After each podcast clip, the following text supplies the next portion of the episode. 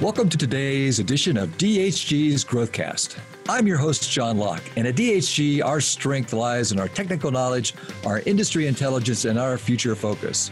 We understand business needs and are laser focused on company goals. In this ever-changing world, D H G's Growthcast provides insights and thought-provoking conversations on topics and trends that address growth opportunities and challenges in the current and future marketplace. Thanks for joining us as we discuss tomorrow's needs today. The views and concepts expressed by today's panelists are their own and not those of Dixon Hughes Goodman L L P. Always consult the advice of your legal and financial professional before taking any action. Today, our guest is Nathan Clark, tax partner in D H G's Charlotte corporate office. Nathan came to D H G over three years ago after serving fifteen years in other large public accounting firms. Nathan is a C P A and a graduate of Appalachian State University. Nathan has assumed a leadership role in helping D H G clients understand the impact of tax reform and has recently transitioned this knowledge into helping clients navigate the impact of COVID nineteen on taxes. Thanks for joining us today, Nathan. Welcome. Happy to be here. Thank you very much. Well, needless to say, there is a lot happening in the world of taxes in the United States, and I'm sure your position and your view of this changes minute by minute. So let's just try to get our listeners up to speed a little bit, and I'm just trying to get a general feel for what's going on in the tax world right now and what is important for us to really start thinking about and acting on. Well, you know, you said there's a lot going on right now, and that is that's an understatement. There is just so many things happening right now.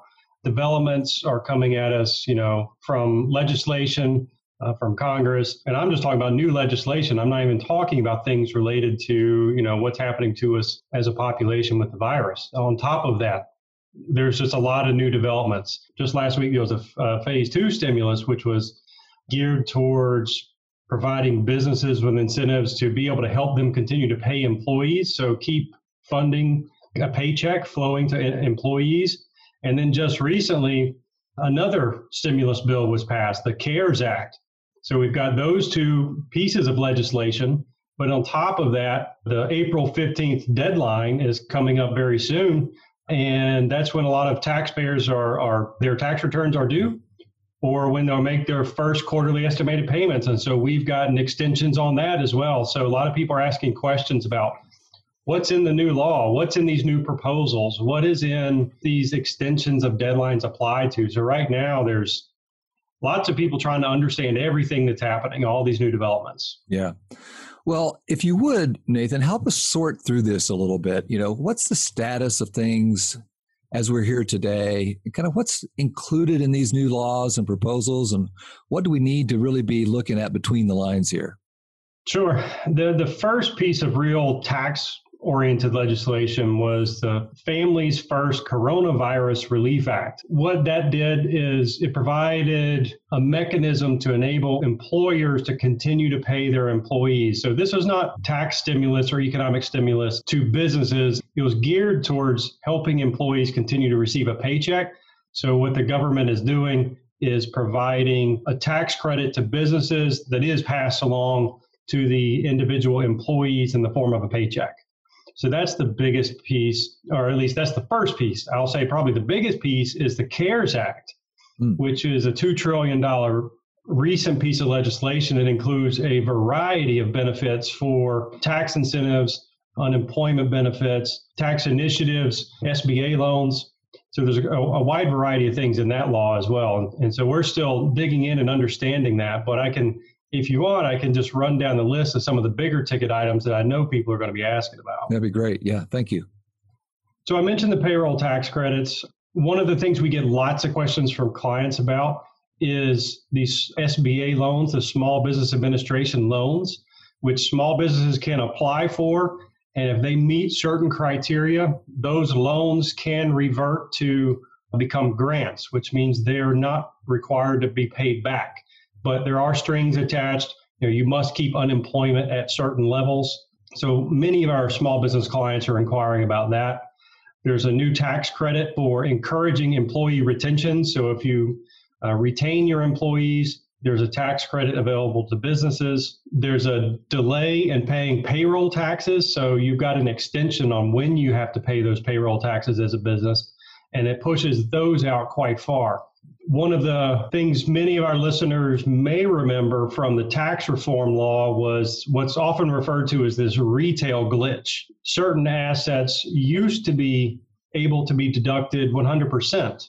But because of a glitch in the tax reform law from two thousand seventeen, those assets are now depreciated over thirty-nine years. So we went from deducting certain assets upon purchase to having to capitalize and depreciate those over thirty-nine years. And it's referred to as the retail glitch, but it applies to a wide variety of businesses beyond retail. So that's a significant benefit that's expected to be retroactive back to the beginning of two thousand eighteen when tax reform law took effect. In the tax reform law, a number, uh, a couple of provisions that limited businesses' ability to, to use their net operating losses. So a, a haircut was put in place where a net operating loss could only offset eighty percent of your income. Well, this new law changes that, lets you deduct more of your net operating losses against taxable income, and also lets you carry those N O L, that's often what, that's what we refer to them in shorthand, net operating loss, lets you carry those back to prior years and apply those losses against taxable income from prior years. So what that means is you can get taxes paid in those prior years refunded to you. Another benefit that was in, in the new CARES Act is significant expansion of unemployment benefits. So more people are going to be eligible for unemployment. And then the last piece, which has gotten a lot of coverage in the news, is for individuals, there's cash payments to individuals uh, for a period of time just to uh, help them bridge maybe the gap between when you know they were laid off and when they're able to start working again, or maybe when some of the unemployment checks benefits will kick in. So that's one of the really big, interesting items too. Well, speaking of things in the news that are catching the eyes of Americans right now is the extension of our tax deadline. Uh, what does that mean for the average American? What was given to us was an extension of filing tax returns due on April fifteenth and paying taxes due on April fifteenth. So what that means is individuals' tax returns, those were, and again, all of these items we're talking about right now were extended from April fifteenth to July fifteenth.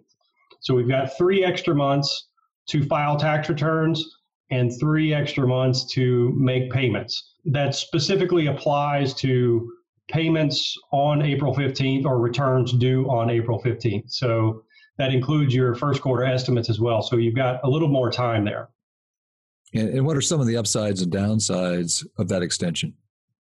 So the upsides are more time. It lets individuals and businesses preserve their cash a little bit longer, which is what a lot of people are really looking forward to, or is preserving cash right now, just to maintain either being able to pay employees or being able to live off of. And so it gives them more time. The downside is, is it has created some confusion because things are happening so quickly. Guidance is coming out almost in real time or faster than the government can keep up with it. And this extension was actually announced in a press conference. That's how we first learned about this. And then a few days later, we get more official guidance in writing. It says, how does this apply and what does it apply to? But even then, it still leaves open questions about, well, do I still need to file an extension because maybe I want to protect against other things that still may be due April fifteenth, but I'm not sure about because it's not real clear. So it's really just the confusion and uncertainty. I guess it would be safe to say that with this changing constantly, listeners really should be in close contact with their tax advisor to monitor this going forward and just not assume that everything's going to be okay till seven fifteen. Yeah, absolutely. I would definitely recommend that. And even though the government has granted an extension, your tax advisor uh, may still recommend, let's go ahead and file an extension. I would also encourage people to not procrastinate either, because we have an extra three months, but these are strange times.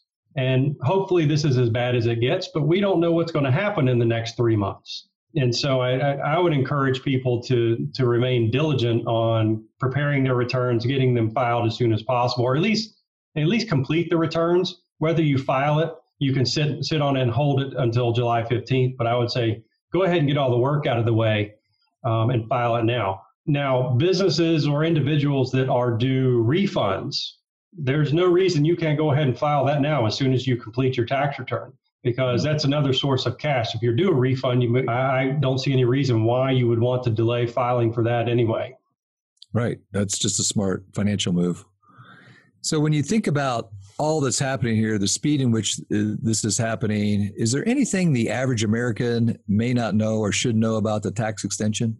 I mentioned that, you know, we're not exactly sure what it covers. You know, we, we know it applies to returns due on, on four fifteen, estimated payments due on four fifteen. Our, our second quarter estimates are due on June fifteenth. So many people may be surprised that, well, my first quarter estimate isn't due until July fifteenth, but now my second quarter estimate is due on June fifteenth. So you're going to pay your second quarter estimate before you pay your first. So there's some things like that. Certain informational returns may still be required to file by four fifteen. So that's why we're telling people to extend the returns anyway.